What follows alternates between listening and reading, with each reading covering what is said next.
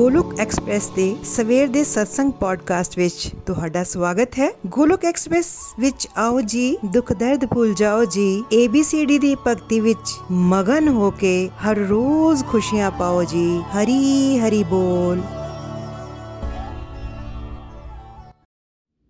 ਜੈ ਸ਼੍ਰੀ ਕ੍ਰਿਸ਼ਨ ਚੈਤਨਯ ਪ੍ਰਭੂ ਨਿਤਿਆਨੰਦਾ ਸ਼੍ਰੀ ਅਦਵੈਤ ਗਦਾਧਰ ਸ਼ਿਵਾਸਾਦੀ ਗੌਰ ਭਗਤ ਵ੍ਰਿੰਦਾ। हरे कृष्णा हरे कृष्णा, कृष्ण कृष्ण, हरे हरे। हरे राम हरे राम राम राम, हरे हरे। ओम नमो भगवते वासुदेवाय, ओम नमो भगवते वासुदेवाय, ओम नमो भगवते वासुदेवाय। श्रीमद् भगवद गीता दी जय गौरा निताया दी जय श्री श्री राधा श्याम सुंदर दी जय। Busy to the body free as a soul Hari Hari बोल, हरी हरि बोल। ਸਰੀਰ ਤੋਂ ਰਹੋ ਵਿਅਸਤ ਤੇ ਆਤਮਾ ਤੋਂ ਰਹੋ ਮਸਤ ਹਰੀ ਨਾਮ ਜਪਤੇ ਹੋਏ transform the world by transforming yourself. ਖੁਦ ਨੂੰ ਬਦਲ ਕੇ ਹੀ ਤੁਸੀਂ ਦੁਨੀਆ ਨੂੰ ਬਦਲ ਸਕਦੇ ਹੋ ਨਾ ਸ਼ਸਤਰ ਤੇ ਨਾ ਸ਼ਾਸਤਰ ਤੇ ਨਾ ਧਨ ਤੇ ਨਾ ਹੀ ਕਿਸੇ ਯੁਕਤੀ ਤੇ ਮੇਰਾ ਤਾਂ ਜੀਵਨ ਨਿਰਭਰ ਹੈ हे ਪ੍ਰਭੂ ਸਿਰਫ ਤੇ ਸਿਰਫ ਤੁਹਾਡੀ ਕਿਰਪਾ ਸ਼ਕਤੀ ਤੇ ਜੈ ਸ਼੍ਰੀ ਰਾਧੇ ਕ੍ਰਿਸ਼ਨਾ ਜੈ ਸ਼੍ਰੀ ਰਾਮ ਅੱਜ ਦੇ ਪੰਜਾਬੀ ਪੋਡਕਾਸਟ ਵਿੱਚ ਤੁਹਾਡਾ ਸਭ ਦਾ ਸਵਾਗਤ ਹੈ।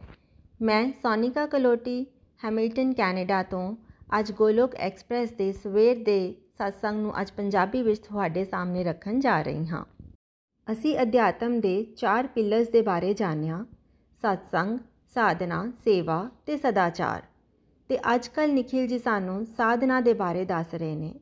ਪਹਿਲਾਂ ਉਹਨਾਂ ਨੇ ਗੱਲ ਕੀਤੀ, ਨਾਮ ਜਪ ਦੀ ਤੇ ਅਸੀਂ ਨਾਮ ਜਪ ਦੀ ਮਹੱਤਤਾ ਦੇ ਬਾਰੇ ਜਾਣਿਆ।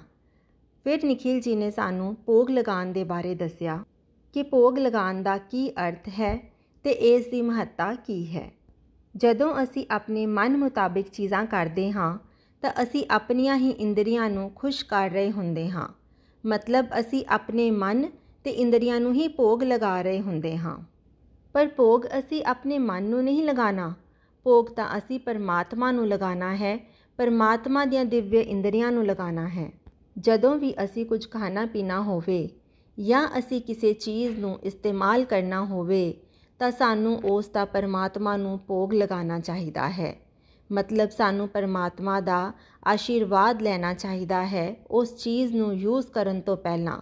ਤਾਂ ਫਿਰ ਉਹ ਖਾਣ ਪੀਣ ਦੀ ਚੀਜ਼ ਜਾਂ ਫਿਰ ਉਹ ਇਸਤੇਮਾਲ ਕਰਨ ਦੀ ਕੋਈ ਵੀ ਚੀਜ਼ ਭੋਗ ਲਗਾਉਣ ਤੋਂ ਬਾਅਦ ਪ੍ਰਸਾਦ ਬਣ ਜਾਂਦੀ ਹੈ। ਜੇਕਰ ਅਸੀਂ ਆਪਣੇ ਘਰੋਂ ਬਾਹਰ ਹੋਈਏ ਤੇ ਅਸੀਂ ਪਰਮਾਤਮਾ ਨੂੰ ਭੋਗ ਨਾ ਲਗਾ ਸਕਦੇ ਹੋਈਏ, ਤਾਂ ਅਸੀਂ ਆਪਣੇ ਮਨ ਵਿੱਚ ਹੀ ਪਰਮਾਤਮਾ ਦਾ ਸ਼ੁਕਰਾਨਾ ਕਰ ਸਕਦੇ ਹਾਂ ਕਿ हे ਪ੍ਰਭੂ, ਤੁਹਾਡਾ ਸ਼ੁਕਰ ਹੈ ਕਿ ਤੁਸੀਂ ਸਾਨੂੰ ਖਾਣ ਪੀਣ ਲਈ ਜਾਂ ਕਿਸੇ ਚੀਜ਼ ਨੂੰ ਯੂਜ਼ ਕਰਨ ਲਈ ਸਹਾਰਾ ਦਿੱਤਾ। ਫਿਰ ਉਸ ਨੂੰ ਪ੍ਰਸਾਦ ਰੂਪ ਦੇ ਵਿੱਚ ਗ੍ਰਹਿਣ ਕਰ ਸਕਦੇ ਹਾਂ। ਅੱਜ ਦੇ satsang ਦਾ ਵਿਸ਼ਾ ਵੀ ਭੋਗ ਲਗਾਉਣ ਦੇ ਨਾਲ ਹੀ ਜੁੜਿਆ ਹੋਇਆ ਹੈ। ਅੱਜ ਦੇ satsang ਦਾ ਵਿਸ਼ਾ ਹੈ, ਜਿੱਦਾਂ ਦਾ ਅੰਨ ਉਦਾਂ ਦਾ ਮਨ, ਜਿੱਦਾਂ ਦਾ ਪਾਣੀ ਉਦਾਂ ਦੀ ਬਾਣੀ। ਤੇ ਅੱਜ ਦੇ satsang ਨੂੰ ਅੱਗੇ ਵਧਾਉਂਦਿਆਂ ਹੋਇਆ ਨikhil ਜੀ ਨੇ ਸਾਨੂੰ ਦੱਸਿਆ ਕਿ ਕਦੇ ਅਸੀਂ ਸੋਚਿਆ ਹੈ ਕਿ ਸਾਨੂੰ ਭਗਤੀ ਦੇ ਵਿੱਚ ਅੱਗੇ ਵਧਣ ਵਾਸਤੇ ਸਾਡੇ ਖਾਣ ਪੀਣ ਤੇ ਵੀ ਕੋਈ ਧਿਆਨ ਦੇਣ ਦੀ ਜ਼ਰੂਰਤ ਹੈ? ਕਿ ਇਸ ਦੀ ਵੀ ਸਾਡੀ ਲਾਈਫ ਦੇ ਵਿੱਚ ਕੋਈ ਮਹੱਤਤਾ ਹੈ? ਅਸੀਂ ਸਪਿਰਚੁਅਲ ਹੈਲਥ ਮੈਂਟਲ ਹੈਲਥ ਤੇ ਫਿਜ਼ੀਕਲ ਹੈਲਥ ਤੇ ਗੱਲਬਾਤ ਕਰ ਚੁੱਕੇ ਹਾਂ। ਕੀ ਸਾਨੂੰ ਲੱਗਦਾ ਹੈ ਕਿ ਸਾਡੀ ਸਪਿਰਚੁਅਲ ਹੈਲਥ ਮੈਂਟਲ ਹੈਲਥ ਤੇ ਫਿਜ਼ੀਕਲ ਹੈਲਥ ਦੇ ਵਿੱਚ ਕੋਈ ਕਨੈਕਸ਼ਨ ਵੀ ਹੈਗਾ ਆ? ਬਿਲਕੁਲ। ਇਹ ਗੱਲ ਸੱਚ ਹੈ ਕਿ ਅਸੀਂ ਜੋ ਖਾਂਦੇ ਹਾਂ, ਉਹਦਾ ਸਾਡੇ ਮਨ ਦੇ ਨਾਲ ਸਿੱਧਾ ਕਨੈਕਸ਼ਨ ਹੈ। ਮਨ ਵਿਚਾਰਾਂ ਦੀ ਇੱਕ ਮਸ਼ੀਨ ਹੈ ਤੇ ਹਰ ਵੇਲੇ ਇਸ ਵਿੱਚ ਕੁਝ ਨਾ ਕੁਝ ਵਿਚਾਰ ਚੱਲਦੇ ਹੀ ਰਹਿੰਦੇ ਨੇ। ਤੇ ਜਿਵੇਂ ਦਾ ਅਸੀਂ ਅੰਨ ਖਾਂਦੇ ਹਾਂ ਉਵੇਂ ਦੇ ਹੀ ਵਿਚਾਰ ਸਾਡੇ ਮਨ ਵਿੱਚ ਚੱਲਦੇ ਨੇ। ਜੇਕਰ ਅਸੀਂ ਚੰਗਾ ਭੋਜਨ ਕਰ ਰਹੇ ਹੋਵਾਂਗੇ, ਤਾਂ ਸਾਡੇ ਮਨ ਵਿੱਚ ਚੰਗੇ ਤੇ ਪੋਜ਼ਿਟਿਵ ਵਿਚਾਰ ਚੱਲਣਗੇ। ਪਰ ਜੇਕਰ ਸਾਡਾ ਭੋਜਨ ਚੰਗਾ ਨਹੀਂ ਹੋਵੇਗਾ, ਤਾਂ ਸਾਡੇ ਵਿਚਾਰ ਵੀ ਬੁਰੇ ਤੇ ਡਿਪਰੈਸ਼ਨ ਵਾਲੇ ਹੋਣਗੇ। ਇਸ ਤਰੀਕੇ ਨਾਲ ਸਾਡੇ ਅੰਨ ਦਾ ਸਿੱਧਾ ਸਿੱਧਾ ਲਿੰਕ ਸਾਡੇ ਮਨ ਦੇ ਨਾਲ ਹੈ। ਕੀ ਪਾਣੀ ਦਾ ਵੀ ਸਾਡੇ ਅਧਿਆਤਮ ਜੀਵਨ ਤੇ ਕੋਈ ਅਸਰ ਹੁੰਦਾ ਹੈ? ਕਿ ਜਿਵੇਂ ਦਾ ਪਾਣੀ ਉਵੇਂ ਦੀ ਬਾਣੀ। ਵੈਦਿਕ ਸਿਸਟਮ ਦੇ ਵਿੱਚ ਅਸੀਂ ਵਾਈਬ੍ਰੇਸ਼ਨਸ ਦੀ ਗੱਲ ਕਰਦੇ ਹਾਂ ਜਾਂ ਫਿਰ ਅਸੀਂ ਉਸ ਨੂੰ ਗ੍ਰੋਸ ਲੈਵਲ ਤੇ ਸਮਝਦੇ ਹਾਂ। ਜਦੋਂ ਅਸੀਂ ਕਹਿੰਦੇ ਹਾਂ ਕਿ ਸਾਨੂੰ ਗੁਰੂ ਜੀ ਨੇ ਆਸ਼ੀਰਵਾਦ ਦਿੱਤਾ, ਸਾਡੇ ਤੇ ਕਿਰਪਾ ਕੀਤੀ, ਤਾਂ ਕੀ ਉਹ ਆਸ਼ੀਰਵਾਦ ਸਾਨੂੰ ਦਿਖਦਾ ਹੈ ਜਾਂ ਉਹ ਸਾਨੂੰ ਮਹਿਸੂਸ ਹੁੰਦਾ ਹੈ? ਜਦੋਂ ਅਸੀਂ ਕਹਿੰਦੇ ਹਾਂ ਕਿ ਅਸੀਂ ਪ੍ਰੇਅਰਸ ਕਰ ਰਹੇ ਹਾਂ, ਅਸੀਂ ਭਗਤੀ ਕਰ ਰਹੇ ਹਾਂ, ਤਾਂ ਕੀ ਉਹ ਪ੍ਰੇਅਰਸ ਸਾਨੂੰ ਦਿਖਦੀਆਂ ਨੇ ਕਿ ਉਹ ਵਾਈਬ੍ਰੇਸ਼ਨਸ ਹੁੰਦੀਆਂ ਨੇ, ਜਿਹੜੀਆਂ ਕਿ ਸਾਨੂੰ ਦਿਖਦੀਆਂ ਨਹੀਂ, ਪਰ ਅਸੀਂ ਉਹਨਾਂ ਨੂੰ ਮਹਿਸੂਸ ਕਰ ਸਕਦੇ ਹਾਂ। ਇਦਾਂ ਹੀ ਭੋਜਨ ਕਰਨ ਨਾਲ ਤੇ ਪਾਣੀ ਪੀਣ ਨਾਲ, ਜਿਹੜੀਆਂ ਵਾਈਬ੍ਰੇਸ਼ਨਸ ਦੇ ਨਾਲ ਸਾਡੇ ਮਨ ਵਿੱਚ ਫ਼ਰਕ ਪੈਂਦਾ ਹੈ, ਉਹ ਸਾਨੂੰ ਦਿਖਦਾ ਨਹੀਂ। ਲੇਕਿਨ ਉਹ ਬਦਲਾਵ ਸਾਡੇ ਅਧਿਆਤਮਿਕ ਜੀਵਨ ਤੇ ਬਹੁਤ ਅਸਰ ਕਰਦਾ ਹੈ। ਭੋਜਨ ਤਿੰਨ ਤਰ੍ਹਾਂ ਦਾ ਹੁੰਦਾ ਹੈ। ਸਾਤਵਿਕ ਭੋਜਨ, ਰਾਜਸਿਕ ਭੋਜਨ ਤੇ ਤਾਮਸਿਕ ਭੋਜਨ। ਆਓ ਹੁਣ ਸਮਝਦੇ ਹਾਂ ਕਿ ਭਗਵਦ ਗੀਤਾ ਦੇ ਵਿੱਚ ਭੋਜਨ ਦੇ ਬਾਰੇ ਕੀ ਦੱਸਿਆ ਗਿਆ ਹੈ। ਹੁਣ ਅਸੀਂ ਭਗਵਦ ਗੀਤਾ ਦੇ ਵਿੱਚ 17ਵੇਂ ਚੈਪਟਰ ਦੇ ਸ਼ਲੋਕ ਨੰਬਰ 8 9 ਤੇ 10 ਨੂੰ ਪੜਾਂਗੇ ਇਹ ਤਿੰਨ ਸ਼ਲੋਕ ਹੀ ਭੋਜਨ ਦੇ ਬਾਰੇ ਹਨ। ਇਹਨਾਂ ਵਿੱਚ ਦੱਸਿਆ ਗਿਆ ਹੈ ਕਿ ਜੋ ਭੋਜਨ ਸਾਤਵਿਕ ਲੋਕਾਂ ਨੂੰ ਚੰਗਾ ਲੱਗਦਾ ਹੈ, ਉਹ ਉਮਰ ਨੂੰ ਵਧਾਉਣ ਵਾਲਾ, ਜੀਵਨ ਨੂੰ ਸ਼ੁੱਧ ਕਰਨ ਵਾਲਾ ਅਤੇ ਤਾਕਤ, ਸਿਹਤ, ਸੁਖ ਅਤੇ ਤ੍ਰਿਪਤੀ ਦੇਣ ਵਾਲਾ ਹੁੰਦਾ ਹੈ। ਬਹੁਤ ਹੀ ਕੜਵੇ, ਖੱਟੇ, ਨਮਕੀਨ, ਗਰਮ, ਚਟਪਟੇ, ਸ਼ੁਸ਼ਕ ਅਤੇ ਜਲਨ ਪੈਦਾ ਕਰਨ ਵਾਲੇ ਭੋਜਨ ਰਜੋਗੁਣੀ ਲੋਕਾਂ ਨੂੰ ਚੰਗੇ ਲੱਗਦੇ ਨੇ। ਇਸ ਤਰ੍ਹਾਂ ਦੇ ਭੋਜਨ ਦੁੱਖ, ਸ਼ੋਕ ਅਤੇ ਰੋਗ ਨੂੰ ਪੈਦਾ ਕਰਨ ਵਾਲੇ ਹੁੰਦੇ ਹਨ। ਖਾਣ ਤੋਂ 3 ਘੰਟੇ ਪਹਿਲਾਂ ਪਕਾਇਆ ਹੋਇਆ ਭੋਜਨ ਸਵਾਦ ਤੋਂ ਬਿਨਾ ਮੈਨੇ ਬੇਸਵਾਦ ਭੋਜਨ, ਤੇ ਖਰਾਬ ਤੇ ਸੜਿਆ ਹੋਇਆ ਤੇ ਝੂਠਾ ਭੋਜਨ ਉਹਨਾਂ ਲੋਕਾਂ ਨੂੰ ਚੰਗਾ ਲੱਗਦਾ ਹੈ, ਜੋ ਤਾਮਸੀ ਹੁੰਦੇ ਨੇ। ਸਾਤਵਿਕ ਭੋਜਨ ਕੀ ਹੁੰਦਾ ਹੈ? ਜਿਹੜਾ ਭੋਜਨ ਸਾਦਾ ਤੇ ਫਰੈਸ਼ ਹੁੰਦਾ ਹੈ। ਸਾਰੇ ਫਰੂਟ ਇਸੇ ਭੋਜਨ ਵਿੱਚ ਆ ਜਾਂਦੇ ਨੇ। ਦਾਲਾਂ, ਸਬਜ਼ੀਆਂ ਵੀ ਇਹਦੇ ਵਿੱਚ ਆ ਜਾਂਦੀਆਂ ਨੇ। ਜੇਕਰ ਬਹੁਤ ਜ਼ਿਆਦਾ ਤੜਕੇ ਤੇ ਮਸਾਲੇ ਪਾ ਕੇ ਉਸ ਨੂੰ ਨਾ ਬਣਾਇਆ ਜਾਵੇ, ਤਾਂ ਉਹ ਭੋਜਨ ਸਾਤਵਿਕ ਭੋਜਨ ਹੁੰਦਾ ਹੈ। ਸਾਤਵਿਕ ਭੋਜਨ ਖਾਣ ਨਾਲ ਹੈਲਥ ਚੰਗੀ ਹੋ ਜਾਂਦੀ ਹੈ, ਬਿਮਾਰੀਆਂ ਘੱਟ ਲੱਗਦੀਆਂ ਨੇ, ਖੁਸ਼ੀ ਦਾ ਅਹਿਸਾਸ ਹੁੰਦਾ ਹੈ, ਮਨ ਸਥਿਰ ਰਹਿੰਦਾ ਹੈ ਤੇ ਅਧਿਆਤਮ ਦੇ ਵਿੱਚ ਧਿਆਨ ਹੋਰ ਚੰਗੇ ਤਰੀਕੇ ਦੇ ਨਾਲ ਲੱਗਦਾ ਹੈ। ਇਹ ਤਾਂ ਅਸੀਂ ਜਾਣਦੇ ਹੀ ਹਾਂ ਕਿ ਜੇਕਰ ਅਸੀਂ ਸਾਦਾ ਭੋਜਨ ਕਰਾਂਗੇ, ਤਾਂ ਉਹ ਭੋਜਨ ਛੇਤੀ ਹਜਮ ਹੋ ਜਾਵੇਗਾ ਤੇ ਉਹ ਸਾਡੇ ਸਰੀਰ ਨੂੰ ਜ਼ਿਆਦਾ ਤਾਕਤ ਦੇਵੇਗਾ।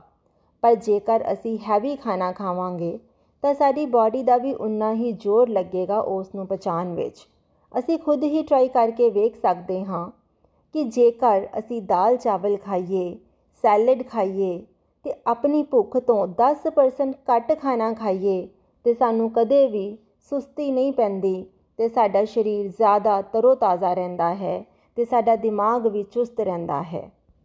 ਪਰ ਜੇਕਰ ਅਸੀਂ ਇਹੋ ਜਿਹਾ ਖਾਣਾ ਖਾਈਏ, ਜਿਹੜਾ ਬਹੁਤ ਹੀ ਖੱਟਾ ਹੋਵੇ, ਜਿਸ ਵਿੱਚ ਨਮਕ, ਗਰਮ ਮਸਾਲੇ ਬਹੁਤ ਜ਼ਿਆਦਾ ਹੋਣ ਤੇ ਜਿਹੜਾ ਖਾਣਾ ਜਾਂ ਤਾਂ ਬਹੁਤ ਗਰਮ ਹੋਵੇ ਜਾਂ ਬਹੁਤ ਠੰਡਾ ਹੋਵੇ, ਜਿਸ ਦੇ ਨਾਲ ਜਲਨ ਉਤਪਨ ਹੋ ਜਾਵੇ, ਐਸਿਡਿਟੀ ਬਣ ਜਾਵੇ, ਇਹੋ ਜਿਹੇ ਖਾਣੇ ਨੂੰ ਰਾਜਸਿਕ ਖਾਣਾ ਕਹਿੰਦੇ ਨੇ।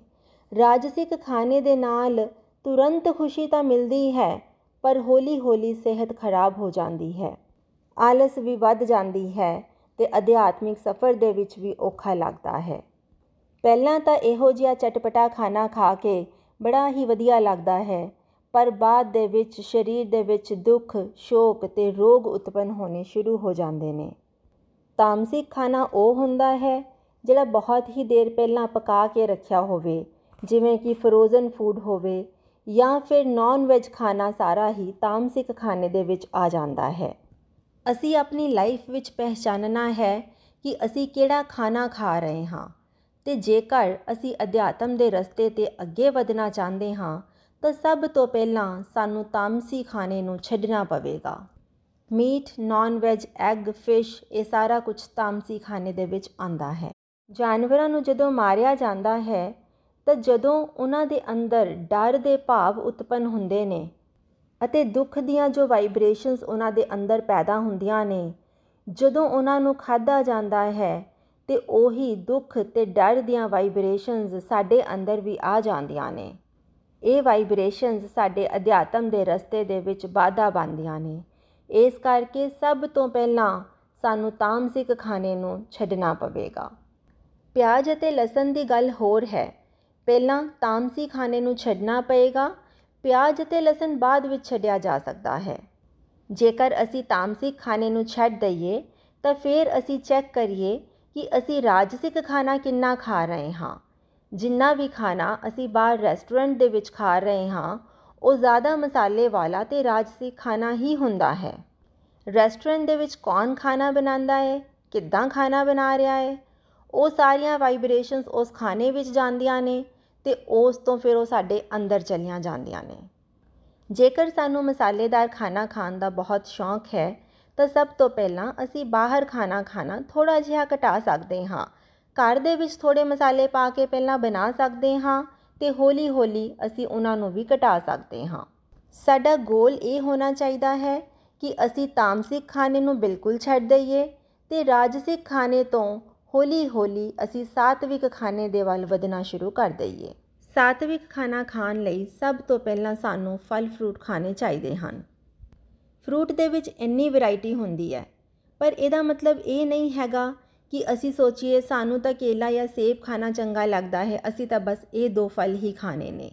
ਇੰਨੇ ਤਰ੍ਹਾਂ ਦੇ ਹੋਰ ਫਲ ਹੁੰਦੇ ਨੇ ਤੇ ਹਰ ਫਲ ਦੇ ਆਪਣੀ ਮਹੱਤਤਾ ਹੁੰਦੀ ਹੈ। ਹੁਣ ਚਾਹੇ ਸਾਡਾ ਮਨ ਮੰਨੇ ਜਾਂ ਨਾ ਮੰਨੇ ਪਰ ਸਾਨੂੰ ਆਪਣੇ ਖਾਣੇ ਦੇ ਵਿੱਚ ਫਰੂਟ ਦੀ ਵੈਰਾਈਟੀ ਨੂੰ ਰੱਖਣਾ ਚਾਹੀਦਾ ਹੈ। ਸਾਨੂੰ ਆਪਣੀ ਦਾਲ ਤੇ ਸਬਜ਼ੀ ਦੀ ਕੁਆਂਟੀਟੀ ਨੂੰ ਚੈੱਕ ਕਰਨਾ ਚਾਹੀਦਾ ਹੈ। ਕਿਤੇ ਇਦਾਂ ਤਾਂ ਨਹੀਂ ਹੋ ਰਿਹਾ ਕਿ ਅਸੀਂ ਚਾਵਲ ਅਤੇ ਰੋਟੀ ਤਾਂ ਬਹੁਤ ਖਾ ਰਹੇ ਹਾਂ, ਪਰ ਸਾਡੀ ਦਾਲ ਅਤੇ ਸਬਜ਼ੀ ਦੀ ਕੁਆਂਟੀਟੀ ਬਹੁਤ ਹੀ ਥੋੜੀ ਹੈ। ਜਦ ਕਿ ਸਾਨੂੰ ਇਹਦੇ ਵਿੱਚ ਬੈਲੈਂਸ ਕਰਨ ਦੀ ਲੋੜ ਹੈ ਕਿ ਅਸੀਂ ਸਪਿਨਚ, ਸਾਗ ਜਾਂ ਦਾਲ ਥੋੜੀ ਜ਼ਿਆਦਾ ਖਾ ਸਕਦੇ ਹਾਂ ਤੇ ਹੌਲੀ-ਹੌਲੀ ਸਾਨੂੰ ਉਮਰ ਦੇ ਨਾਲ-ਨਾਲ ਰਾਈਸ ਅਤੇ ਰੋਟੀ ਨੂੰ ਥੋੜਾ-ਥੋੜਾ ਘਟਾਉਣਾ ਚਾਹੀਦਾ ਹੈ। ਅਸੀਂ ਇਹ ਸਾਰੀਆਂ ਹੀ ਚੀਜ਼ਾਂ ਦੇ ਵਿੱਚ ਬੈਲੈਂਸ ਲੈ ਕੇ ਆਣਾ ਹੈ। ਬਿਕੋਜ਼ ਅਗਰ ਅਸੀਂ ਅਧਿਆਤਮ ਦੇ ਸਫ਼ਰ ਤੇ ਚੱਲਣਾ ਚਾਹੁੰਦੇ ਹਾਂ, ਤਾਂ ਇਹ ਸਾਡੇ ਵਾਸਤੇ ਬਹੁਤ ਜ਼ਰੂਰੀ ਹੈ ਕਿ ਅਸੀਂ ਖਾ ਕੀ ਰਹੇ ਹਾਂ ਤੇ ਪੀ ਕੀ ਰਹੇ ਹਾਂ। ਹੁਣ ਜਦੋਂ ਅਸੀਂ ਖਾਣਾ ਖਾ ਰਹੇ ਹਾਂ, ਤਾਂ ਹੁਣ ਅਸੀਂ ਇਸ ਨੂੰ ਕੱਲ ਦੇ ਭੋਗ ਲਗਾਉਣ ਦੇ ਟੌਪਿਕ ਦੇ ਨਾਲ ਜੋੜ ਕੇ ਵੇਖਦੇ ਹਾਂ ਕਿ ਜਦੋਂ ਫਸਲ ਉਗਾਈ ਜਾਂਦੀ ਹੈ, ਉਦੋਂ ਫਾਰਮਰ ਉਸ ਤੇ ਕੰਮ ਕਰਦੇ ਨੇ। ਹੋਰ ਵੀ ਬਹੁਤ ਸਾਰੇ ਲੋਕ ਉਸ ਵਿੱਚ ਇਨਵੋਲਵ ਹੁੰਦੇ ਨੇ ਤੇ ਦੁਕਾਨਦਾਰ ਦੇ ਕੋਲ ਫਸਲ ਆਂਦੀ ਹੈ ਵੇਚਣ ਵਾਸਤੇ। ਕਈ ਤਰ੍ਹਾਂ ਦੇ ਲੋਕ ਉਸ ਤੇ ਕੰਮ ਕਰਦੇ ਨੇ, ਕਈ ਲੋਕਾਂ ਦੇ ਹੱਥ ਲੱਗਦੇ ਨੇ, ਕਈ ਲੋਕਾਂ ਦੀਆਂ ਵਾਈਬ੍ਰੇਸ਼ਨਸ ਉਸ ਫੂਡ ਦੇ ਅੰਦਰ ਜਾਂਦੀਆਂ ਨੇ। ਪਰ ਜਦੋਂ ਅਸੀਂ ਭੋਗ ਲਗਾਉਂਦੇ ਹਾਂ, ਅਸੀਂ ਹਰੇ ਕ੍ਰਿਸ਼ਨਾ ਹਰੇ ਕ੍ਰਿਸ਼ਨਾ, ਕ੍ਰਿਸ਼ਨ ਕ੍ਰਿਸ਼ਨ, ਹਰੇ ਹਰੇ ਹਰੇ ਰਾਮ ਹਰੇ ਰਾਮ ਰਾਮ ਰਾਮ, ਹਰੇ ਹਰੇ। ਜਦੋਂ ਅਸੀਂ ਜਪ ਕਰਦੇ ਹਾਂ, ਤਾਂ ਉਸ ਭੋਜਨ ਦੀਆਂ ਸਾਰੀਆਂ 네ਗੇਟਿਵ ਵਾਈਬ੍ਰੇਸ਼ਨਸ ਖਤਮ ਹੋ ਜਾਂਦੀਆਂ ਨੇ ਤੇ ਪਰਮਾਤਮਾ ਦੀਆਂ ਬਲੇਸਿੰਗਸ ਉਸ ਦੇ ਵਿੱਚ ਆ ਜਾਂਦੀਆਂ ਨੇ। ਤੇ ਜਦੋਂ ਅਸੀਂ ਉਹ ਖਾਣਾ ਖਾਂਦੇ ਹਾਂ, ਉਸ ਸਾਤਵਿਕ ਭੋਜਨ ਦੀਆਂ ਵੀ ਸਾਰੀਆਂ 네ਗੇਟਿਵ ਵਾਈਬ੍ਰੇਸ਼ਨਸ ਖਤਮ ਹੋ ਜਾਂਦੀਆਂ ਨੇ।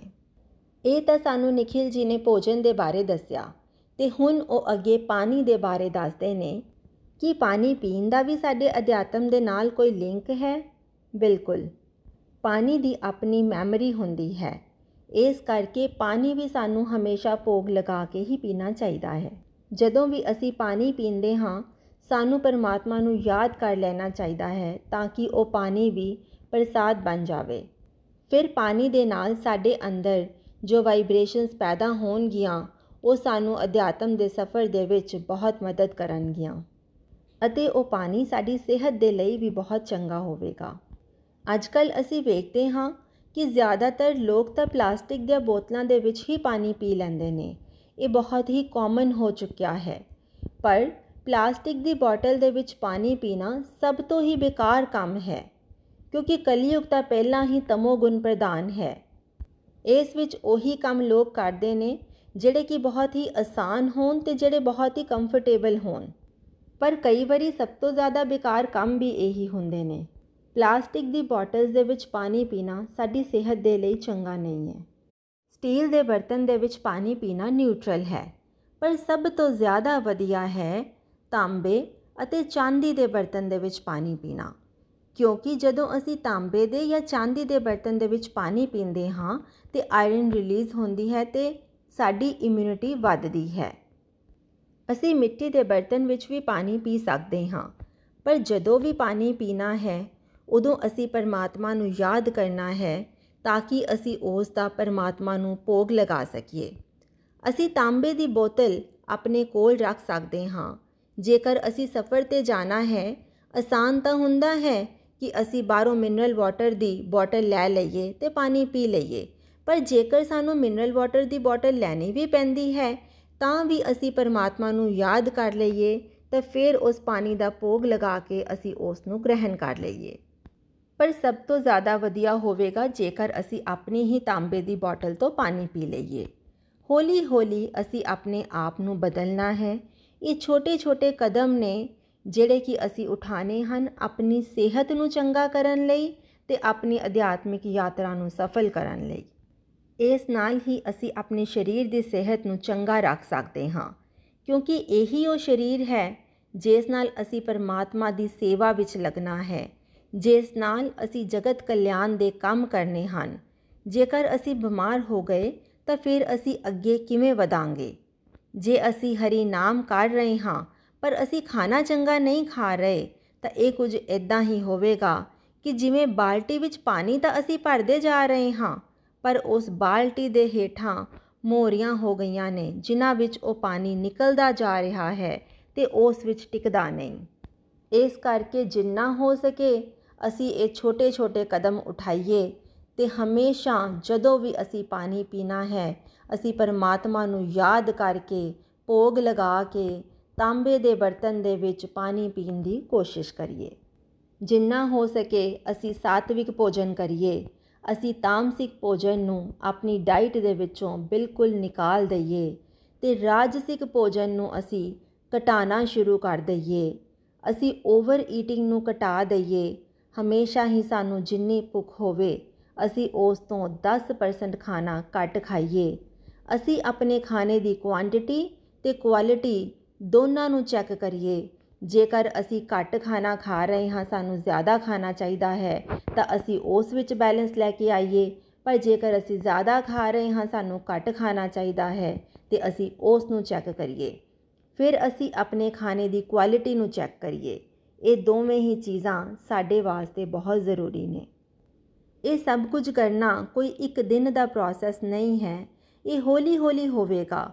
ਪਰ ਜੇਕਰ ਅਸੀਂ ਭਗਵਦ ਗੀਤਾ ਦੇ ਸਟੂਡੈਂਟਸ ਹਾਂ ਅਸੀਂ ਭਗਵਦ ਗੀਤਾ ਨੂੰ ਆਪਣੀ ਲਾਈਫ ਦੇ ਵਿੱਚ ਉਤਾਰਨਾ ਚਾਹੁੰਦੇ ਹਾਂ, ਤਾਂ ਸਾਨੂੰ ਪਹਿਲਾਂ ਇਹ ਛੋਟੇ-ਛੋਟੇ ਬਦਲਾਵ ਕਰਨੇ ਹੀ ਪੈਣਗੇ, ਕਿਉਂਕਿ ਭਗਵਦ ਗੀਤਾ ਸਾਡੀ ਲਾਈਫ ਸਟਾਈਲ ਨੂੰ ਚੇਂਜ ਕਰ ਦਿੰਦੀ ਹੈ, ਸਾਨੂੰ ਭੋਗੀ ਤੋਂ ਯੋਗੀ ਬਣਨ ਦਾ ਰਸਤਾ ਵਿਖਾਉਂਦੀ ਹੈ।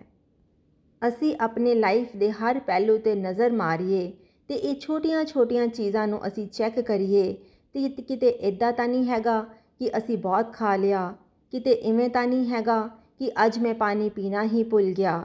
ਜੇ ਇਦਾਂ ਹੈ, ਤਾਂ ਅਸੀਂ ਆਪਣੇ ਲਈ ਰਿਮਾਈਂਡਰ ਸੈੱਟ ਕਰੀਏ। ਅਸੀਂ ਆਪਣੇ ਫੋਨ ਦਾ ਇਸਤੇਮਾਲ ਕਰੀਏ ਜਾਂ ਆਪਣੇ ਘਰ ਦੇ ਕਿਸੇ ਮੈਂਬਰ ਨੂੰ ਕਹੀਏ ਕਿ ਉਹ ਸਾਨੂੰ ਪਾਣੀ ਪੀਣ ਦਾ ਯਾਦ ਕਰਵਾਉਣ। ਜੇਕਰ 1.5 ਲੀਟਰ ਪਾਣੀ ਪੀਣਾ ਇੱਕ ਦਿਨ ਦੇ ਵਿੱਚ ਜ਼ਰੂਰੀ ਹੈ, ਤਾਂ ਕਿਤੇ ਇਵੇਂ ਤਾਂ ਨਹੀਂ ਕਿ ਮੈਂ ਤਾਂ ਸਿਰਫ ਅੱਧਾ ਲੀਟਰ ਹੀ ਪਾਣੀ ਪੀ ਰਿਹਾ ਹਾਂ। ਕਿਤੇ ਐਦਾਂ ਤਾਂ ਨਹੀਂ ਕਿ ਸਾਰੇ ਫਰੂਟ ਸਾਡੇ ਫ੍ਰਿਜ ਵਿੱਚ ਪਏ ਖਰਾਬ ਹੋ ਰਹੇ ਨੇ। ਤੇ ਅਸੀਂ ਉਹਨਾਂ ਨੂੰ ਖਾ ਹੀ ਨਹੀਂ ਰਹੇ। ਨikhil ji ਸਾਨੂੰ ਸਾਰਿਆਂ ਨੂੰ ਦੱਸ ਰਹੇ ਨੇ ਕਿ ਅਸੀਂ ਇੱਕ ਵੀਕ ਦਾ ਸਮਾਂ ਲੈ ਲਈਏ ਤੇ ਅਸੀਂ ਆਪਣੀ ਰੂਟੀਨ ਦੀ ਲਾਈਫ ਦੇ ਵਿੱਚ ਚੈੱਕ ਕਰੀਏ ਕਿ ਕਿੱਥੇ ਅਸੀਂ ਗੜਬੜ ਕਰ ਰਹੇ ਹਾਂ, ਕਿੱਥੇ ਸਾਨੂੰ ਬਦਲਾਵ ਲਿਆਉਣ ਦੀ ਜ਼ਰੂਰਤ ਹੈ। ਕਈ ਵਾਰ ਘਰਾਂ ਵਿੱਚ ਵੇਖਿਆ ਜਾਂਦਾ ਹੈ ਕਿ ਲੇਡੀਜ਼ ਬਾਕੀ ਸਾਰਿਆਂ ਦਾ ਤਾਂ ਖਿਆਲ ਰੱਖਦੀਆਂ ਨੇ, ਬੱਚਿਆਂ ਨੂੰ ਤਾਂ ਫਰੂਟ ਖਾਣ ਲਈ ਕਹਿੰਦੀਆਂ ਨੇ, ਵੱਡਿਆਂ ਨੂੰ ਵੀ ਕਹਿੰਦੀਆਂ ਨੇ, ਪਰ ਉਹ ਆਪਣਾ ਖਿਆਲ ਨਹੀਂ ਰੱਖਦੀਆਂ। ਪਰ ਇਹ ਗੱਲ ਸਹੀ ਨਹੀਂ। ਇਸ ਨੂੰ ਸੈਲਫਿਸ਼ਨੈਸ ਨਹੀਂ ਕਿਹਾ ਜਾ ਸਕਦਾ। ਉਹਨਾਂ ਨੂੰ ਵੀ ਆਪਣਾ ਖਿਆਲ ਰੱਖਣ ਦੀ ਜ਼ਰੂਰਤ ਹੈ। To give your best you need to be at your best ਆਪਣਾ ਖਿਆਲ ਰੱਖਣਾ ਬਹੁਤ ਜ਼ਰੂਰੀ ਹੈ। ਜੇਕਰ ਕਿਸੇ ਨੂੰ ਦਲਦਲ ਤੋਂ ਬਾਹਰ ਕੱਢਣਾ ਹੈ, ਤਾਂ ਪਹਿਲਾਂ ਖੁਦ ਵੀ ਦਲਦਲ ਤੋਂ ਬਾਹਰ ਆਣਾ ਪਵੇਗਾ। ਜੇਕਰ ਆਪਣੇ ਬੱਚਿਆਂ ਨੂੰ ਇਹ ਸੰਸਕਾਰ ਦੇਣੇ ਹਨ ਕਿ ਸਾਨੂੰ ਸਾਤਵਿਕ ਭੋਜਨ ਕਰਨਾ ਚਾਹੀਦਾ ਹੈ, ਤਾਂ ਪਹਿਲਾਂ ਖੁਦ ਇੱਕ ਐਗਜ਼ਾਮਪਲ ਬਣਨਾ ਪਵੇਗਾ। ਪਹਿਲਾਂ ਸਾਨੂੰ ਖੁਦ ਸਾਤਵਿਕ ਭੋਜਨ ਕਰਨਾ ਪਵੇਗਾ ਬੈਲੈਂਸ ਡਾਈਟ ਲੈਣੀ ਪਵੇਗੀ, ਤਾਂ ਹੀ ਅਸੀਂ ਆਪਣੇ ਬੱਚਿਆਂ ਨੂੰ ਇਹ ਸੰਸਕਾਰ ਦੇ ਸਕਦੇ ਹਾਂ। ਅਸੀਂ ਆਪਣੇ ਮਨ ਦੀ ਗੱਲ ਨਹੀਂ ਸੁਣਨੀ। ਮਨ ਚਾਹੇ ਸਾਨੂੰ ਕਵੇ ਜਾਂ ਨਾ ਕਵੇ, ਪਰ ਅਸੀਂ ਸਾਤਵਿਕ ਭੋਜਨ ਕਰਨਾ ਹੈ। ਅਸੀਂ ਬੈਲੈਂਸ ਡਾਈਟ ਲੈਣੀ ਹੈ। ਅਸੀਂ ਸਰਦੀਆਂ ਤੇ ਗਰਮੀਆਂ ਦੇ ਹਿਸਾਬ ਦੇ ਨਾਲ ਸਹੀ ਭੋਜਨ ਕਰਨਾ ਹੈ। ਅਸੀਂ ਆਪਣੀ ਆਪਣੀ ਰੁਟੀਨ ਚੈੱਕ ਕਰਨੀ ਹੈ ਤੇ ਦੇਖਣਾ ਹੈ ਕਿ ਅਸੀਂ ਆਪਣੇ ਆਪ ਨੂੰ ਕਿਵੇਂ ਸੁਧਾਰ ਸਕਦੇ ਹਾਂ? ਆਪਣੀ ਡਾਈਟ ਨੂੰ, ਆਪਣੇ ਪਾਣੀ ਪੀਣ ਨੂੰ ਤੇ ਪਾਣੀ ਪੀਣ ਦੇ ਤਰੀਕਿਆਂ ਨੂੰ ਕਿਵੇਂ ਅਸੀਂ ਬੈਟਰ ਕਰ ਸਕਦੇ ਹਾਂ? ਗੋਲੋਕ ਐਕਸਪ੍ਰੈਸ ਦੇ ਵਿੱਚ ਸਾਨੂੰ ਇਹ ਬੇਸਿਕ ਚੀਜ਼ਾਂ ਦਾ ਧਿਆਨ ਰੱਖਣ ਦੇ ਬਾਰੇ ਦੱਸਿਆ ਜਾਂਦਾ ਹੈ ਤਾਂ ਕਿ ਅਸੀਂ ਆਪਣੀ ਫਿਜ਼ੀਕਲ ਹੈਲਥ ਨੂੰ ਠੀਕ ਰੱਖ ਸਕੀਏ ਸਪਿਰਚੁਅਲ ਹੈਲਥ ਨੂੰ ਤੇ ਮੈਂਟਲ ਹੈਲਥ ਨੂੰ ਠੀਕ ਰੱਖ ਸਕੀਏ। ਇਹ ਤਿੰਨਾਂ ਦਾ ਹੀ ਆਪਸ ਦੇ ਵਿੱਚ ਬੜਾ ਗਹਿਰਾ ਕਨੈਕਸ਼ਨ ਹੈ। ਤੇ ਸਾਨੂੰ ਇਹ ਸਮਝਣਾ ਚਾਹੀਦਾ ਹੈ ਕਿ ਜੇਕਰ ਅਸੀਂ ਸਾਧਕ ਹਾਂ, ਅਸੀਂ ਭਗਵਤ ਗੀਤਾ ਦੇ ਸਟੂਡੈਂਟ ਹਾਂ, ਤਾਂ ਆਪਣੇ ਖਾਣ ਪੀਣ ਦੇ ਵਿੱਚ ਬੈਲੈਂਸ ਸਾਨੂੰ ਰੱਖਣਾ ਹੀ ਪਵੇਗਾ। ਆਓ, ਅਸੀਂ ਹੁਣ ਮਿਲ ਕੇ ਪ੍ਰੇਅਰਸ ਕਰਦੇ ਹਾਂ ਕਿ ਅਸੀਂ ਇਸ ਗੱਲ ਦੀ ਇੰਪੋਰਟੈਂਸ ਨੂੰ ਸਮਝੀਏ ਤੇ ਆਪਣੇ ਖਾਣ ਪੀਣ ਵੱਲ ਧਿਆਨ ਦਈਏ ਤੇ ਅਸੀਂ ਇਸ ਗੱਲ ਨੂੰ ਵੀ ਸਮਝੀਏ ਕਿ ਅਸੀਂ ਕੁਝ ਵੀ ਖਾਣ ਤੋਂ ਪਹਿਲਾਂ ਜਾਂ ਪਾਣੀ ਪੀਣ ਤੋਂ ਪਹਿਲਾਂ ਪਰਮਾਤਮਾ ਦਾ ਨਾਮ ਲਈਏ ਅਸੀਂ ਪਰਮਾਤਮਾ ਨੂੰ ਭੋਗ ਲਗਾਈਏ ਤੇ ਪਰਮਾਤਮਾ ਦੀਆਂ ਬਲੇਸਿੰਗਸ ਅਸੀਂ ਪਰਮਾਤਮਾ ਦੇ ਅਸ਼ੀਰਵਾਦ ਨੂੰ ਗ੍ਰਹਿਣ ਕਰੀਏ ਤਾਂ ਕਿ ਹਰ ਖਾਣ ਪੀਣ ਦੀ ਚੀਜ਼ ਜਾਂ ਕੋਈ ਵੀ ਯੂਜ਼ ਕਰਨ ਦੀ ਚੀਜ਼ ਸਾਡੇ ਵਾਸਤੇ ਪ੍ਰਸਾਦ ਬਣ ਜਾਵੇ ਤੇ ਉਸ ਦੇ ਵਿੱਚੋਂ ਸਾਰੀਆਂ ਹੀ 네ਗੇਟਿਵ ਵਾਈਬ੍ਰੇਸ਼ਨਸ ਖਤਮ ਹੋ ਜਾਣ। ਅੱਜ ਦਾ ਇਹ ਟੌਪਿਕ ਬਹੁਤ ਹੀ ਅਮੇਜ਼ਿੰਗ ਤੇ ਮੋਟੀਵੇਸ਼ਨਲ ਟੌਪਿਕ ਸੀ। ਇਹ ਗੱਲਾਂ ਬਹੁਤ ਜ਼ਰੂਰੀ ਹੁੰਦੀਆਂ ਨੇ ਪਰ ਅਸੀਂ ਹਮੇਸ਼ਾ ਆਪਣੀ ਲਾਈਫ ਵਿੱਚ ਇਹਨਾਂ ਨੂੰ ਛੋਟਾ ਸਮਝ ਕੇ ਨਜ਼ਰ ਅੰਦਾਜ਼ ਕਰ ਦਿੰਦੇ ਹਾਂ। ਤਾਂ ਫਿਰ ਅਸੀਂ ਸੋਚਦੇ ਹਾਂ ਕਿ ਅਸੀਂ ਕੀ ਗਲਤੀ ਕਰ ਰਹੇ ਹਾਂ। ਕੀ ਸਾਨੂੰ ਪ੍ਰੋਬਲਮ ਹੈ ਕਿ ਅਸੀਂ ਅਧਿਆਤਮ ਦੇ ਵਿੱਚ ਵੀ ਅੱਗੇ ਨਹੀਂ ਵੱਧ ਪਾ ਰਹੇ? ਸਾਡਾ ਮਨ ਵੀ ਸ਼ਾਂਤ ਨਹੀਂ ਹੋ ਰਿਹਾ। ਪਰ ਅਸੀਂ ਭੁੱਲ ਹੀ ਜਾਂਦੇ ਹਾਂ ਕਿ ਜੋ ਵੀ ਅਸੀਂ ਖਾਂਦੇ ਹਾਂ, ਜੋ ਵੀ ਪਾਣੀ ਅਸੀਂ ਪੀਂਦੇ ਹਾਂ, ਇਹ ਸਾਰਿਆਂ ਦਾ ਸਿੱਧਾ ਤੇ ਸਿੱਧਾ ਕਨੈਕਸ਼ਨ ਸਾਡੇ ਮਨ ਨਾਲ ਹੁੰਦਾ ਹੈ।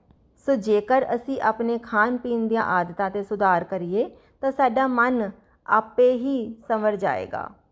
ਤੇ ਚਲੋ ਹੁਣ ਚੱਲਦੇ ਹਾਂ satsang ਦੇ ਅਗਲੇ ਭਾਗ ਵਿੱਚ, ਜਿਸ ਵਿੱਚ ਨਿਤਿਨ ਜੀ ਨੇ ਆਪਣੇ ਵਿਚਾਰ ਸਾਂਝਿਆ ਕਰਦਿਆਂ ਹੋਇਆ ਕਿਹਾ ਕਿ ਜੇਕਰ ਭਗਵਾਨ ਸ਼੍ਰੀ ਕ੍ਰਿਸ਼ਨ ਨੇ 17ਵੇਂ ਚੈਪਟਰ ਦੇ ਵਿੱਚ ਭਗਵਦ ਗੀਤਾ ਦੇ ਵਿੱਚ ਖਾਣ ਪੀਣ ਦੇ ਬਾਰੇ ਦੱਸਿਆ, ਤਾਂ ਇਹ ਸਾਡੇ ਵਾਸਤੇ ਬਹੁਤ ਹੀ ਇੰਪੋਰਟੈਂਟ ਟੌਪਿਕ ਹੈ।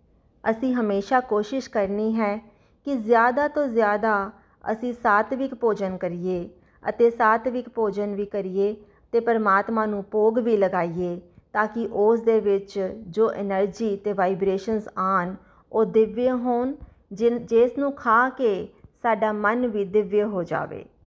ਇਸ ਦੇ ਨਾਲ ਹੀ ਨਿਤਿਨ ਜੀ ਨੇ ਮਹਾਭਾਰਤ ਦੇ ਵਿੱਚੋਂ ਇੱਕ ਪ੍ਰਸੰਗ ਸਾਡੇ ਨਾਲ ਸ਼ੇਅਰ ਕੀਤਾ, ਜਿਸ ਵਿੱਚ ਉਹਨਾਂ ਨੇ ਦੱਸਿਆ ਕਿ ਜਦੋਂ ਯੁੱਧ ਖਤਮ ਹੋ ਚੁੱਕਿਆ ਸੀ ਤੇ ਭੀਸ਼ਮ ਪਿਤਾਮਾ ਤੀਰਾਂ ਦੀ ਸ਼ਈਆ ਤੇ ਲੇਟੇ ਹੋਏ ਸੀ, ਅਸੀਂ ਸਾਰੇ ਜਾਣਦੇ ਹਾਂ ਕਿ ਭੀਸ਼ਮ ਪਿਤਾਮਾ ਨੂੰ ਇੱਛਾ ਮ੍ਰਿਤਿੂ ਦਾ ਵਰਦਾਨ ਸੀ। ਤੇ ਜਦੋਂ ਉਹ ਤੀਰਾਂ ਦੀ ਸ਼ਈਆ ਤੇ ਸੀ ਤੇ ਜਦੋਂ ਪੰਜੋ ਪਾਂਡਵ ਅਤੇ ਦ੍ਰੋਪਦੀ ਉਹਨਾਂ ਦੇ ਕੋਲ ਧਰਮ ਗਿਆਨ ਲੈਣ ਜਾਂਦੇ ਹਨ ਤੇ ਭੀਸ਼ਮ ਪਿਤਾਮਾ ਉਹਨਾਂ ਨੂੰ ਗਿਆਨ ਦੇ ਰਹੇ ਹੁੰਦੇ ਨੇ। ਭੀਸ਼ਮ ਪਿਤਾਮਾ ਈਸ਼ਵਰ ਦੇ 12 ਹਾਈਐਸਟ ਡਿਵੋਟਿਸ ਦੇ ਵਿੱਚੋਂ ਇੱਕ ਸੀ। ਤੇ ਜਦੋਂ ਉਹ ਪਾਂਡਵਾਂ ਨੂੰ ਗਿਆਨ ਦੇ ਰਹੇ ਹੁੰਦੇ ਨੇ ਤੇ ਪੰਜੋ ਪਾਂਡਵ ਤਾਂ ਬੜੇ ਧਿਆਨ ਨਾਲ ਸੁਣ ਰਹੇ ਹੁੰਦੇ ਨੇ। ਪਰ ਦ੍ਰੋਪਦੀ ਦਾ ਧਿਆਨ ਇੱਧਰ ਉੱਧਰ ਭਟਕ ਰਿਹਾ ਸੀ ਤੇ ਉਹ ਵਿੱਚ ਵਿੱਚ ਮੁਸਕਰਾ ਵੀ ਰਹੀ ਸੀ। ਜਦੋਂ ਭੀਸ਼ਮ ਪਿਤਾਮਾ ਨੇ ਇਸ ਗੱਲ ਨੂੰ ਨੋਟ ਕੀਤਾ ਤੇ ਉਹਨਾਂ ਨੇ ਦ੍ਰੋਪਦੀ ਨੂੰ ਇਸ ਦਾ ਕਾਰਨ ਪੁੱਛਿਆ। ਜਦੋਂ ਭੀਸ਼ਮ ਪਿਤਾਮਾ ਨੇ ਪੁੱਛਿਆ ਕਿ ਦ੍ਰੋਪਦੀ ਦਾ ਧਿਆਨ ਉਹਨਾਂ ਦੇ ਧਰਮ ਗਿਆਨ ਦੀ ਗੱਲ ਦੇ ਵਿੱਚ ਕਿਉਂ ਨਹੀਂ ਹੈ? ਤਾਂ ਦ੍ਰੋਪਦੀ ਹੱਸਦੀ ਹੈ ਤੇ ਭੀਸ਼ਮ ਪਿਤਾਮਾ ਨੂੰ ਕਹਿੰਦੀ ਹੈ ਕਿ ਉਹ ਅੱਜ ਗਿਆਨ ਦੀਆਂ ਗੱਲਾਂ ਕਰ ਰਹੇ ਨੇ। ਪਰ ਜਦੋਂ ਦ੍ਰੋਪਦੀ ਦਾ ਭਰੀ ਸਭਾ ਦੇ ਵਿੱਚ ਚੀਰਹਰਨ ਹੋ ਰਿਹਾ ਸੀ, ਉਦੋਂ ਇਹ ਸਾਰਾ ਗਿਆਨ ਕਿੱਥੇ ਗਿਆ ਸੀ? ਦ੍ਰੋਪਦੀ ਦੀ ਗੱਲ ਸੁਣ ਕੇ ਭੀਸ਼ਮ ਪਿਤਾਮਾ ਕਹਿੰਦੇ ਹਨ ਕਿ ਜਦੋਂ ਉਹ ਸਭਾ ਦੇ ਵਿੱਚ ਬੈਠੇ ਸਨ ਉਸ ਵਕਤ ਉਹ ਦੁਰਯੋਧਨ ਦਾ ਅੰਨ ਅਤੇ ਜਲ ਗ੍ਰਹਿਣ ਕਰਦੇ ਸੀ ਤੇ ਉਸ ਰਾਜ ਵਿੱਚ ਜੋ ਵੀ ਅੰਨ ਤੇ ਜਲ, ਜੋ ਵੀ ਧਨ ਕਮਾਇਆ ਜਾਂਦਾ ਸੀ, ਉਹ ਸਭ ਕੁਝ ਅਧਰਮ ਦੇ ਨਾਲ ਆਂਦਾ ਸੀ। ਤਾਂ ਫਿਰ ਭੀਸ਼ਮ ਪਿਤਾਮਾ ਉਸ ਅੰਨ ਤੇ ਜਲ ਨੂੰ ਖਾ ਕੇ ਧਰਮ ਕਿਵੇਂ ਕਰ ਸਕਦੇ ਸੀ? ਮਤਲਬ ਜੇਕਰ ਅਸੀਂ ਅਧਰਮ ਦੇ ਨਾਲ ਕਮਾਏ ਹੋਏ ਧਨ ਦੇ ਨਾਲ ਅੰਨ ਅਤੇ ਜਲ ਗ੍ਰਹਿਣ ਕਰਾਂਗੇ, ਤਾਂ ਉਹ 네ਗੇਟਿਵ ਵਾਈਬ੍ਰੇਸ਼ਨਸ ਉਸ ਅੰਨ ਦੇ ਵਿੱਚ ਵੀ ਆ ਜਾਂਦੀਆਂ ਨੇ ਤੇ ਫਿਰ ਸਾਡੇ ਮਨ ਵਿੱਚ ਆ ਜਾਂਦੀਆਂ ਨੇ। ਫਿਰ ਭੀਸ਼ਮ ਪਿਤਾਮਾ ਕਹਿੰਦੇ ਹਨ ਕਿ ਹੁਣ ਜਦੋਂ ਅਰਜੁਨ ਨੇ ਇੰਨੇ ਤੀਰ ਮਾਰੇ ਅਤੇ ਉਹਨਾਂ ਤੀਰਾਂ ਦੇ ਨਾਲ ਉਹ ਸਾਰਾ ਰਕਤ ਬਹਿ ਚੁੱਕਿਆ ਹੈ, ਉਹ ਸਾਰਾ ਲਹੂ ਬਹਿ ਚੁੱਕਿਆ ਹੈ ਅਤੇ ਹੁਣ ਭੀਸ਼ਮ ਪਿਤਾਮਾ ਗਿਆਨ ਵਿੱਚ ਸਥਿਤ ਹਨ। ਇਸ ਕਰਕੇ ਉਹ ਧਰਮ ਗਿਆਨ ਦੇ ਰਹੇ ਹਨ। ਸਾਨੂੰ ਭੀਸ਼ਮ ਪਿਤਾਮਾ ਦੇ ਇਸ ਪ੍ਰਸੰਗ ਤੋਂ ਵੀ ਇਹੀ ਪਤਾ ਲੱਗਦਾ ਹੈ ਕਿ ਜਿਵੇਂ ਦਾ ਖਾਣਾ ਹੁੰਦਾ ਹੈ ਉਦਾਂ ਦੀ ਹੀ ਸਾਡੀ ਚੇਤਨਾ ਹੋ ਜਾਂਦੀ ਹੈ। ਇਸ ਕਰਕੇ ਸਾਤਵਿਕ ਭੋਜਨ ਦੀ ਬਹੁਤ ਹੀ ਮਹੱਤਤਾ ਹੈ। ਸਾਡੇ ਸਕ੍ਰਿਪਚਰਸ ਵੀ ਸਾਨੂੰ ਖਾਣੇ ਦੇ ਬਾਰੇ ਇਹ ਦੱਸਦੇ ਹਨ ਕਿ ਅਸੀਂ ਖਾਣੇ ਨੂੰ ਤਿੰਨ ਭਾਗਾਂ ਦੇ ਵਿੱਚ ਵੰਡ ਸਕਦੇ ਹਾਂ। ਜੋ ਖਾਣੇ ਦਾ ਸਥੂਲ ਪਾਰਟ ਮੈਨੇ ਹਾਰਡ ਪਾਰਟ ਹੁੰਦਾ ਹੈ ਉਹ ਤਾਂ ਵੇਸਟ ਬਣ ਕੇ ਸਾਡੀ ਬਾਡੀ ਤੋਂ ਰੋਜ਼ ਬਾਹਰ ਨਿਕਲ ਜਾਂਦਾ ਹੈ। ਪਰ ਜੋ ਮਿਡਲ ਪਾਰਟ ਹੁੰਦਾ ਹੈ ਉਹ ਬਾਡੀ ਦਾ ਮਾਸ ਬਣ ਜਾਂਦਾ ਹੈ ਪਰ ਜੋ ਸੂਖਸ਼ਮ ਪਾਰਟ ਹੁੰਦਾ ਹੈ, ਜੋ ਸਾਨੂੰ ਦਿਖਦਾ ਨਹੀਂ, ਜਿਸ ਨੂੰ ਅਸੀਂ ਕੌਨਸ਼ੀਅਸਨੈਸ ਕਹਿੰਦੇ ਹਾਂ, ਉਸ ਨਾਲ ਹੀ ਸਾਡਾ ਮਨ ਬਣਦਾ ਹੈ। ਇਸ ਕਰਕੇ ਜੇ ਅਸੀਂ ਆਪਣੇ ਮਨ ਨੂੰ ਕੰਟਰੋਲ ਕਰਨਾ ਹੈ ਤੇ ਸਾਤਵਿਕ ਭੋਜਨ ਕਰਨਾ ਹੀ ਪਵੇਗਾ। ਇਸੇ ਤਰੀਕੇ ਅਸੀਂ ਪਾਣੀ ਨੂੰ ਵੀ ਤਿੰਨ ਭਾਗਾਂ ਵਿੱਚ ਵੰਡ ਸਕਦੇ ਹਾਂ। ਜੋ ਸਥੂਲ ਪਾਰਟ ਹੁੰਦਾ ਹੈ, ਉਹ ਤਾਂ ਵੇਸਟ ਬਣ ਕੇ ਬਾਡੀ ਤੋਂ ਬਾਹਰ ਨਿਕਲ ਜਾਂਦਾ ਹੈ। ਜੋ ਮਿਡਲ ਪਾਰਟ ਹੁੰਦਾ ਹੈ ਉਸ ਨਾਲ ਖੂਨ ਬਣਦਾ ਹੈ ਅਤੇ ਜੋ ਸੂਖਸ਼ਮ ਪਾਰਟ ਹੁੰਦਾ ਹੈ ਜੋ ਸਾਨੂੰ ਵਿਖਦਾ ਨਹੀਂ, ਉਸ ਤੋਂ ਹੀ ਸਾਡੀ ਪ੍ਰਾਣ ਵਾਯੂ ਬਣਦੀ ਹੈ। ਮੈਨੇ ਸਾਡੀ ਸਾਹ ਲੈਣ ਦੀ ਪ੍ਰਕਿਰਿਆ ਹੀ ਉਸ ਤੋਂ ਬਣਦੀ ਹੈ। ਅਸੀਂ ਖੁਦ ਹੀ ਐਨਾਲਾਈਜ਼ ਕਰ ਸਕਦੇ ਹਾਂ ਕਿ ਪਾਣੀ ਪੀਣ ਦੀ ਤੇ ਖਾਣਾ ਖਾਣ ਦੀ ਕਿੰਨੀ ਵੱਡੀ ਇੰਪੋਰਟੈਂਸ ਹੈ। ਇਸ ਦੇ ਨਾਲ ਹੀ ਨਿਤਿਨ ਜੀ ਆਪਣਾ ਪਰਸਨਲ ਐਕਸਪੀਰੀਅੰਸ ਸ਼ੇਅਰ ਕਰਦੇ ਹੋਏ ਦੱਸਦੇ ਹਨ ਕਿ ਉਹ ਪਹਿਲਾਂ ਰਾਜਸੀ ਖਾਣਾ ਖਾਣ ਦੇ ਬਹੁਤ ਹੀ ਸ਼ੌਕੀਨ ਸੀ, ਪਰ ਉਹਨਾਂ ਦਾ ਮਨ ਵੀ ਬਹੁਤ ਅਸ਼ਾਂਤ ਰਹਿੰਦਾ ਸੀ ਤੇ ਜਦੋਂ ਉਹ ਅਧਿਆਤਮ ਦੇ ਰਸਤੇ ਤੇ ਚੱਲਣ ਲੱਗੇ ਤਾਂ ਸਭ ਤੋਂ ਪਹਿਲਾਂ ਉਹਨਾਂ ਨੇ ਨਾਨ ਵੈਜ ਛੱਡਿਆ ਕਿ ਸਭ ਤੋਂ ਪਹਿਲਾਂ ਉਹਨਾਂ ਨੇ ਤਾਮਸਿਕ ਭੋਜਨ ਛੱਡਿਆ। ਫਿਰ ਇਸ ਤੋਂ ਬਾਅਦ ਉਹਨਾਂ ਨੇ ਐਲਕੋਹਲ ਛੱਡੀ, ਫਿਰ ਸਮੋਕਿੰਗ ਛੱਡੀ ਅਤੇ ਫਿਰ ਉਹਨਾਂ ਦਾ ਜਿਹੜਾ ਈਟਿੰਗ ਆਊਟ ਦੀ ਹੈਬਿਟ ਸੀ, ਬਾਹਰ ਖਾਣਾ ਖਾਣ ਦੀ ਜਿਹੜੀ ਆਦਤ ਸੀ, ਉਹ ਉਹਨਾਂ ਦੀ ਘਟ ਗਈ। 90% ਤੱਕ ਖਾਣਾ ਉਹ ਘਰ ਹੀ ਖਾਣ ਲੱਗ ਪਏ ਅਤੇ ਉਹਨਾਂ ਨੇ ਭੋਗ ਲਗਾਉਣਾ ਸ਼ੁਰੂ ਕਰ ਦਿੱਤਾ। ਮੈਨੇ ਜੋ ਵੀ ਖਾਂਦੇ ਸੀ, ਉਹ ਪਰਮਾਤਮਾ ਨੂੰ ਭੋਗ ਲਗਾ ਕੇ ਖਾਂਦੇ ਸੀ ਤਾਂ ਕਿ ਉਹ ਵੀ ਪੋਜ਼ਿਟਿਵ ਵਾਈਬ੍ਰੇਸ਼ਨਸ ਹੋਣ ਤੇ 네ਗੇਟਿਵ ਵਾਈਬ੍ਰੇਸ਼ਨ ਸਾਰੀਆਂ ਖਤਮ ਹੋ ਜਾਣ। ਫਿਰ ਉਹਨਾਂ ਨੇ ਆਪਣੇ ਪਾਣੀ ਪੀਣ ਦਾ ਖਿਆਲ ਰੱਖਣਾ ਸ਼ੁਰੂ ਕੀਤਾ। ਇਹ ਸਾਰੀਆਂ ਹੀ ਚੀਜ਼ਾਂ ਦੇ ਨਾਲ ਉਹਨਾਂ ਨੂੰ ਉਹਨਾਂ ਦੇ ਅਧਿਆਤਮਿਕ ਸਫ਼ਰ ਦੇ ਵਿੱਚ ਬਹੁਤ ਹੀ ਮਦਦ ਹੋਈ। ਉਹ ਅਮੂਲ ਬਟਰ ਦੀ ਐਗਜ਼ਾਮਪਲ ਲੈਂਦੇ ਹੋਏ ਕਹਿੰਦੇ ਨੇ ਕਿ ਜਿਵੇਂ ਕਿ ਅਮੂਲ ਬਟਰ ਨੂੰ ਅਸੀਂ ਫ੍ਰਿਜ ਵਿੱਚ ਰੱਖਿਆ ਹੋਵੇ ਤੇ ਉਹ ਬੜਾ ਹੀ ਹਾਰਡ ਹੋਵੇ ਤੇ ਉਸ ਨੂੰ ਬ੍ਰੈਡ ਤੇ ਲਗਾਉਣਾ ਬੜਾ ਹੀ ਮੁਸ਼ਕਿਲ ਹੋ ਜਾਂਦਾ ਹੈ। ਪਰ ਜੇਕਰ ਉਹੀ ਬਟਰ ਥੋੜਾ ਜਿਹਾ ਰੂਮ ਟੈਂਪਰੇਚਰ ਤੇ ਹੋਵੇ ਤਾਂ ਉਹ ਕਿੰਨੀ ਹੀ ਆਸਾਨੀ ਦੇ ਨਾਲ ਬ੍ਰੈਡ ਤੇ ਲੱਗ ਜਾਂਦਾ ਹੈ ਇਸੇ ਤਰੀਕੇ ਸਾਡਾ ਅੰਤਰ ਮਨ ਵੀ ਇਦਾਂ ਦਾ ਹੀ ਹੈ। ਜੇਕਰ ਸਾਡਾ ਅੰਤਰ ਮਨ ਬਹੁਤ ਹੀ ਕਠੋਰ ਹੋਵੇਗਾ ਤੇ ਸਾਨੂੰ ਗਿਆਨ ਦੀ ਕੋਈ ਗੱਲ ਅਗਰ ਮਿਲੇਗੀ ਵੀ ਤੇ ਅਸੀਂ ਸੁਣਨਾ ਨਹੀਂ ਚਾਹਾਂਗੇ। ਪਰ ਜੇਕਰ ਅਸੀਂ ਛੋਟੀਆਂ-ਛੋਟੀਆਂ ਚੀਜ਼ਾਂ ਦਾ ਧਿਆਨ ਰੱਖਾਂਗੇ ਤੇ ਅਸੀਂ ਗਿਆਨ ਨੂੰ ਆਪਣੀ ਜ਼ਿੰਦਗੀ ਵਿੱਚ ਉਤਾਰਨ ਦੀ ਕੋਸ਼ਿਸ਼ ਕਰਾਂਗੇ ਤਾਂ ਸਾਡੀ ਸਪਿਰਚੁਅਲ ਲਾਈਫ ਉਸ ਰੂਮ ਟੈਂਪਰੇਚਰ ਤੇ ਰੱਖੇ ਹੋਏ ਬਟਰ ਵਾਂਗ ਬਹੁਤ ਹੀ ਸਮੂਥ ਹੋ ਜਾਵੇਗੀ। ਜੇਕਰ ਅਸੀਂ ਦੂਜਿਆਂ ਦੀ ਲਾਈਫ ਨੂੰ ਟਰਾਂਸਫਾਰਮ ਕਰਨਾ ਚਾਹੁੰਦੇ ਹਾਂ, ਤਾਂ ਪਹਿਲਾਂ ਸਾਨੂੰ ਆਪਣੀ ਲਾਈਫ ਨੂੰ ਟਰਾਂਸਫਾਰਮ ਕਰਨਾ ਪਵੇਗਾ। ਪਹਿਲਾਂ ਇਹ ਛੋਟੇ-ਛੋਟੇ ਕਦਮ ਅਸੀਂ ਆਪਣੀ ਲਾਈਫ ਵਿੱਚ ਉਤਾਰਨੇ ਨੇ। ਪਹਿਲਾਂ ਇਸ ਨੌਲੇਜ ਨੂੰ ਅਸੀਂ ਆਪਣੀ ਲਾਈਫ ਵਿੱਚ ਅਪਲਾਈ ਕਰਨਾ ਹੈ ਤੇ ਫਿਰ ਅਸੀਂ ਬਦਲਾਅ ਵੇਖਣੇ ਹਨ ਤੇ ਫਿਰ ਅਸੀਂ ਦੂਸਰਿਆਂ ਨੂੰ ਵੀ ਪ੍ਰੇਰਿਤ ਕਰਨਾ ਹੈ। ਕਿ ਉਹ ਵੀ ਇਦਾਂ ਦੇ ਛੋਟੇ-ਛੋਟੇ ਕਦਮ ਉਠਾਣ ਅਤੇ ਅਧਿਆਤਮ ਦੀ ਯਾਤਰਾ ਦੇ ਵਿੱਚ ਸਫਲਤਾ ਨੂੰ ਪ੍ਰਾਪਤ ਕਰਨ। ਅੱਜ ਦਾ satsang ਬਹੁਤ ਹੀ ਅਮੇਜ਼ਿੰਗ ਸੀ। ਅਸੀਂ ਇਸ ਨੂੰ ਆਪਣੀ ਰੋਜ਼ ਦੀ ਪ੍ਰੈਕਟੀਕਲ ਲਾਈਫ ਦੇ ਵਿੱਚ ਅਪਣਾਉਣ ਦੀ ਕੋਸ਼ਿਸ਼ ਕਰੀਏ ਅਤੇ ਜੇਕਰ ਅਸੀਂ ਇੱਕ ਦਿਨ ਨਾ ਵੀ ਸਫਲ ਹੋਈਏ, ਤਾਂ ਅਗਲੇ ਦਿਨ ਅਸੀਂ ਸਫਲਤਾ ਜ਼ਰੂਰ ਪ੍ਰਾਪਤ ਕਰਾਂਗੇ। ਜ਼ਰੂਰਤ ਹੈ ਕਿ ਅਸੀਂ ਆਪਣੀ ਕੋਸ਼ਿਸ਼ ਨੂੰ ਨਾ ਛੱਡੀਏ, ਇੱਕ ਨਾ ਇੱਕ ਦਿਨ ਅਸੀਂ ਜ਼ਰੂਰ ਸਫਲ ਹੋਵਾਂਗੇ। ਜੇਕਰ ਇੱਕੋ ਦਮ ਅਸੀਂ ਤਾਮਸਿਕ ਭੋਜਨ ਨੂੰ ਛੱਡ ਨਹੀਂ ਸਕਦੇ, ਤਾਂ ਅਸੀਂ ਆਪਣੀ ਕੋਸ਼ਿਸ਼ ਨੂੰ ਜਾਰੀ ਰੱਖੀਏ, ਬਹੁਤ ਜਲਦ ਅਸੀਂ ਉਸ ਨੂੰ ਛੱਡ ਸਕਾਂਗੇ। ਜੇਕਰ ਇੱਕੋ ਦਮ ਅਸੀਂ ਰਾਜਸਿਕ ਭੋਜਨ ਨੂੰ ਘਟਾ ਨਹੀਂ ਸਕਦੇ, ਤਾਂ ਅਸੀਂ ਆਪਣੀ ਕੋਸ਼ਿਸ਼ ਜਾਰੀ ਰੱਖੀਏ, ਇੱਕ ਦਿਨ ਅਸੀਂ ਸਫਲ ਜ਼ਰੂਰ ਹੋਵਾਂਗੇ। ਸਾਡੀ ਕੋਸ਼ਿਸ਼ ਇਹੀ ਹੈ ਕਿ ਅਸੀਂ ਤਾਮਸਿਕ ਭੋਜਨ ਨੂੰ ਬਿਲਕੁਲ ਛੱਡ ਦਈਏ, ਅਸੀਂ ਰਾਜਸਿਕ ਭੋਜਨ ਨੂੰ ਹੌਲੀ-ਹੌਲੀ ਘਟਾ ਕੇ ਉਸ ਨੂੰ ਸਾਤਵਿਕ ਭੋਜਨ ਦੇ ਵਿੱਚ ਬਦਲ ਦਈਏ। ਇਸ ਦੇ ਨਾਲ ਹੀ ਮੈਂ ਤੁਹਾਡਾ ਸਾਰਿਆਂ ਦਾ ਬਹੁਤ ਧੰਨਵਾਦ ਕਰਦੀ ਹਾਂ ਤੇ ਅੱਜ ਦੇ ਇਸ satsang ਨੂੰ ਸਮਾਪਤ ਕਰਦੀ ਹਾਂ। ਸ਼੍ਰੀਮਦ ਭਗਵਦ ਗੀਤਾ ਦੀ ਜੈ, ਗੌਰਾ ਨਿਤਾਇਆ ਦੀ ਜੈ, ਸ਼੍ਰੀ ਸ਼੍ਰੀ ਰਾਧਾ ਸ਼ਾਮ ਸੁੰਦਰ ਦੀ ਜੈ। ਹਰੇ ਕ੍ਰਿਸ਼ਨਾ ਹਰੇ ਕ੍ਰਿਸ਼ਨਾ ਕ੍ਰਿਸ਼ਨਾ ਕ੍ਰਿਸ਼ਨਾ, ਹਰੇ ਹਰੇ ਹਰੇ ਰਾਮ ਹਰੇ ਰਾਮ ਰਾਮ ਰਾਮ, ਹਰੇ ਹਰੇ, ਹਰੀ ਬੋਲ।